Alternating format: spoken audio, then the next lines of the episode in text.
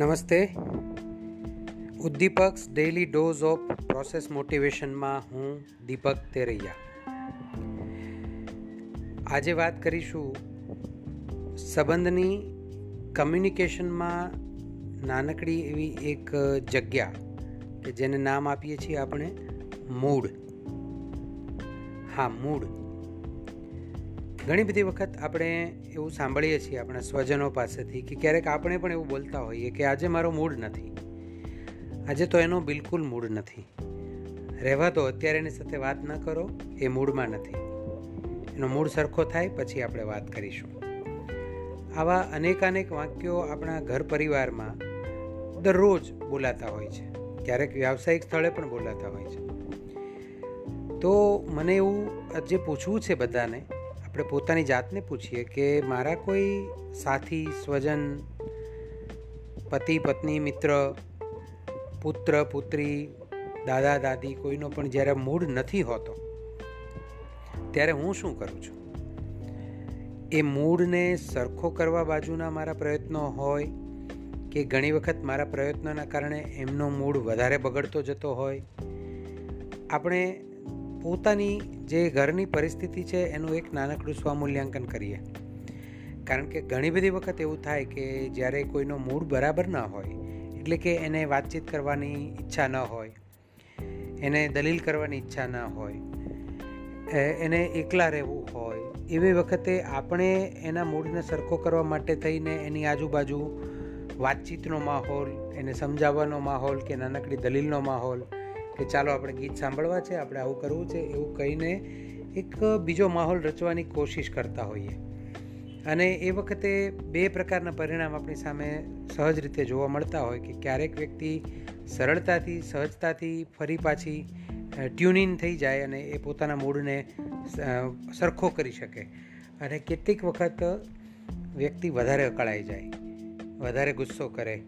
કદાચ આપણને ન કહેવાના શબ્દો પણ કહી દે. પછી પાછળથી બધું જ, પછી પાછું સોરી ને બધું ચાલતું હોય. પણ આ વાતને સમજવી છે કે મૂડ સ્વિંગ્સ ક્યારેક કોઈ અણગમતી પરિસ્થિતિ થાય, કંઈક ન ગમતું થાય, ક્યારેક એમનેમ આપણું બોડી માઇન્ડ થોડું આપણને ઢીલું ઢાલું મહેસૂસ કરાવડાવતું હોય, એવા વખતે આપણને થોડી શાંતિની જરૂર હોય. પણ ઘણી બધી વખત સરપ્રાઇઝિંગલી આપણા સ્વજન અને સાથી જો એ વાતને નિયમિત રીતે સમજતા હોય તો એને આપણો મૂડ સરખો કરવાની જગ્યાઓ ખબર હોય. આમ એવું કહેવાય છે કે ડિપ્રેસિવ થોટ્સ આવતા હોય તો કેફીન અને શુગર ને એ બધી બાબતો ટાળવી જોઈએ. પણ ઘણી બધી વખત એક નાનકડો ચાનો કપ મૂડ બનાવી દે. ક્યારેક માત્ર બાલ્કનીમાં દસ મિનિટ ઊભા રહીએ, શાંતિથી ઊંડા શ્વાસ લઈએ, પવન આવતો હોય એને માણીએ અને ઝાડને હલતા, પાંદડાને હલતા નૃત્ય કરતા જોઈએ. અને મૂડ ધીરે ધીરે સેટલ થઈ જાય. ક્યારેક કોઈ સરસ મજાની હળવી ધૂનવાળું સંગીત સાંભળીએ, કોઈ ગઝલ સાંભળીએ, કોઈ સંગીત સાંભળીએ કે કોઈ ઠુમરી કે કોઈ ક્લાસિકલનો શોખ હોય તો એ સાંભળીએ અને મૂડ સરખો થઈ જાય. ક્યારેક અચાનક કોઈ નાનકડો જોક આપણી આજુબાજુમાંથી, પણ એ ઇન્ડાયરેક્ટ તરીકાથી કોઈ સીધું આપણને મૂડ સરખો કરવા માટે જોક કહેવા આવશે, તો કદાચ આપણને નહીં ગમે. પણ કોઈ કોઈ બીજી વ્યક્તિ બીજાને કહેતી હશે, ત્યારે એ જોક સાંભળાઈ જાય અને ખડખડાટ હસી પડીએ અને ઓચિંતાનું આપણને એવું લાગે છે કે મૂડ સરખો થઈ રહ્યો છે. એટલે ચાવી એવી જગ્યાએ છે કે મારું ધ્યાન જ્યારે ત્યાંથી હટે છે, ધ્યાન જ્યારે બીજી બાજુ જાય છે, કોઈ બીજી દિશા તરફ જાય છે, જ્યાં ઊર્જા હોય એવી જગ્યાએ જાય છે, ત્યારે આપોઆપ મારો મૂડ સરખો થવા માંડે છે. એટલે અહીંયા આગળ આજે રિલેશનશિપ માસ્ટર્સને બે સવાલ પૂછવા છે. પહેલો, તમને તો વારે વારે મૂડ સ્વિંગ્સ નથી થતા ને? જો થતા હોય, તો આ નેવું દિવસ દરમિયાન આપણે એના ઉપર કામ કરી અને આપણા મૂડના, આપણા ટોનને ખૂબ જ ઉર્જાવાન, ઉત્સાહી અને પોઝિટિવ કરવો છે. અને જો આપણા પરિવારમાં કોઈને નાના મોટા મૂડ સ્વિંગ્સ થતા હોય, દીકરી, દીકરો વારે વારે નારાજ થઈ જતા હોય, વારે વારે નાખુશ થઈ જતા હોય ને એવું તમે જોતા હો, તો નાના નાના ઇન્ટરવેન્શન્સ કરીને, નાની નાની જગ્યાઓ શોધીને, એ અવલોકનો કરીને આપણે શોધી કાઢવું છે કે એના એ મૂડ ડિસઓર્ડર્સને એ મૂડ સ્વિંગ્સને આપણે કેવી રીતે સરખો કરી શકીએ ડાયરેક્ટલી ઓર ઇનડાયરેક્ટલી પણ એ ઓબ્ઝર્વેશન્સ હશે તો આપણી પાસે પોઈન્ટ્સ હશે, એના આધારે આપણે નાના નાના ઇન્ટરવેન્શન્સનો એક્શન પ્લાસ એક્શન પ્લાન બનાવી શકીશું. તો મને એમ લાગે છે કે પહેલાં પોતાની મૂળ સાયકલ અને પછી પરિવારના બધા જ સભ્યોની મૂળ સાયકલ આ મૂડ હંમેશા ખીલેલો જ રહે, ખુલેલો જ રહે, બહુ મજાનો જ રહે.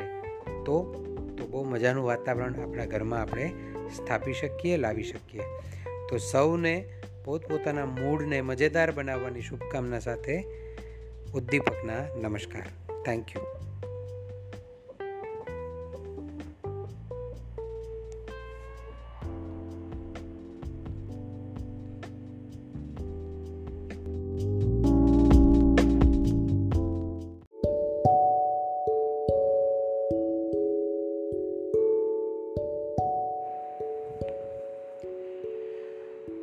નમસ્તે.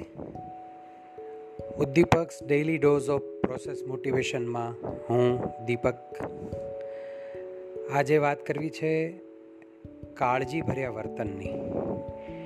આપણે બધા જ જાણીએ છીએ કે આપણા તમામ સંબંધોમાં એવી અદ્ભુત વ્યક્તિઓ આપણી આજુબાજુ હોય છે કે જે નાની નાની બાતમાં, નાની નાની મેટરમાં આપણા પ્રત્યે કાળજીભર્યું વલણ દાખવતી હોય.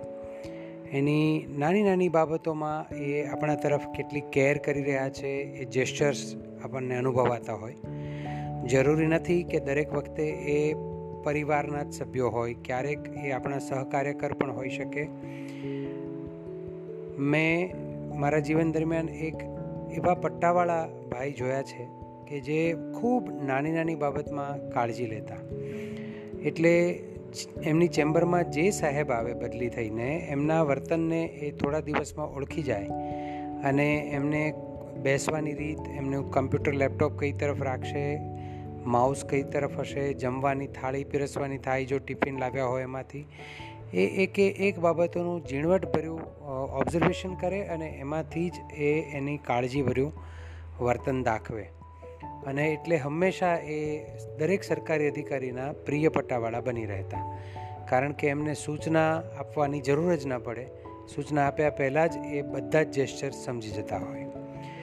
એવું આપણે ઘણી વખત માના વર્તનમાં પણ જોયું હોય કે જમવા બેઠા હો અને થાળીમાં થોડી વાનગીઓ પૂરી થવા આવે અથવા તો રોટલીના બે ટુકડા બાકી હોય ત્યાં નવી રોટલી પીરસાઈ જાય. બીમાર પડ્યા હોઈએ તો સરસ રીતે આપણી માવજત થાય, બાજુમાં બેસે, માથે હાથ ફેરવે, પથારીમાંથી બેઠા થવામાં મદદ કરે, દવા પીવડાવવામાં સહાયભૂત થાય. બહુ બધી બાબતોમાં આપણને, નાની નાની બાબતોમાં કાળજીભર્યું વર્તન દેખાય. અને જેની કાળજી લેવાઈ રહી હોય, એ વ્યક્તિ એનાથી બહુ સારું ફીલ કરે. આપણી કાળજી લેવાઈ રહી હોય ત્યારે આપણને feeling of belongingness sense of belongingness આપણને બરાબર સમજાય છે કે કેટલું મજાનું જોડાણ છે. કોઈ છે જે મને સાચવી રહ્યું છે, કોઈ મારી દરકાર કરી રહ્યું છે. બહુ સારી લાગણી થાય. અને આપણે પણ જ્યારે કોઈની કેર કરીએ છીએ ત્યારે અંદરથી એક પ્રકારનો જોય આપણને એક બહુ મજાનો આનંદ અંદર થાય છે. એટલે આજે મારે બધા જ રિલેશનશિપ માસ્ટર્સને એવું પૂછવું છે કે જરા નજર દોડાવો તમારી આજુબાજુમાં. નાની નાની બાબતોમાં, સૂક્ષ્મથી સૂક્ષ્મ બાબતોમાં તમારી કાળજી લેનાર વ્યક્તિઓ કોણ છે? તમારી આજુબાજુમાં ઓફિસમાં, કાર્યસ્થળ પર, આસપડોશમાં, ઇવન સોસાયટીના ચોકીદાર પણ તમને એ નેચરના મળશે. તો જે લોકો જે કાળજી લેવાનું વલણ ધરાવે છે, જે થોડા કેરિંગ છે નેચરમાં એ લોકોને ઓળખી કાઢો અને તમે એની પાસે જઈને એમની કાળજી એકાદ વખત એટલીસ્ટ કાળજી લઈને એમની કાળજીભર્યું, એમના પ્રત્યે કાળજીભર્યું વર્તન બતાવીને એમને રિયલાઇઝ કરાવો કે તમે જે રોજ કરી રહ્યા છો એ બહુ આનંદની પ્રક્રિયા છે અને તમે અમારી કાળજી લઈ રહ્યા છો. એનાથી અમે આનંદિત છીએ, અભિભૂત છીએ અને અમને ગૌરવ છે કે તમે અમારી આજુબાજુ છો. એક નાનું જેસ્ચર એક કમ્યુનિકેશન આપણા તરફથી પણ થાય એ બહુ જરૂરી છે. અને એટલે રિલેશનશિપ માસ્ટર્સને ખબર હોવી જોઈએ. એ જરા પણ ઇગ્નોરન્સમાં ના હોય કે મારા સંબંધોમાં મારી દરકાર, મારી કાળજી લેનાર વ્યક્તિ કોણ કોણ છે અને એ કઈ કઈ જગ્યાએ કેવી કેવી રીતે મારી કાળજી લઈ રહી છે. એ એકે એક જગ્યાની નોંધ એના મનમાં થાય અને ક્યારેક એ લાગણી રેસિપ્રોકેટ પણ થાય.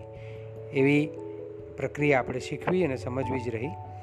તો સૌ રિલેશનશિપ માસ્ટર્સને કેર ગિવર બનવાની અને જો રિસીવિંગ પાર્ટ ઉપર હોય તો આભારિત થવાની લાગણી વ્યક્ત કરવા માટે વિનંતી છે. All the best thank you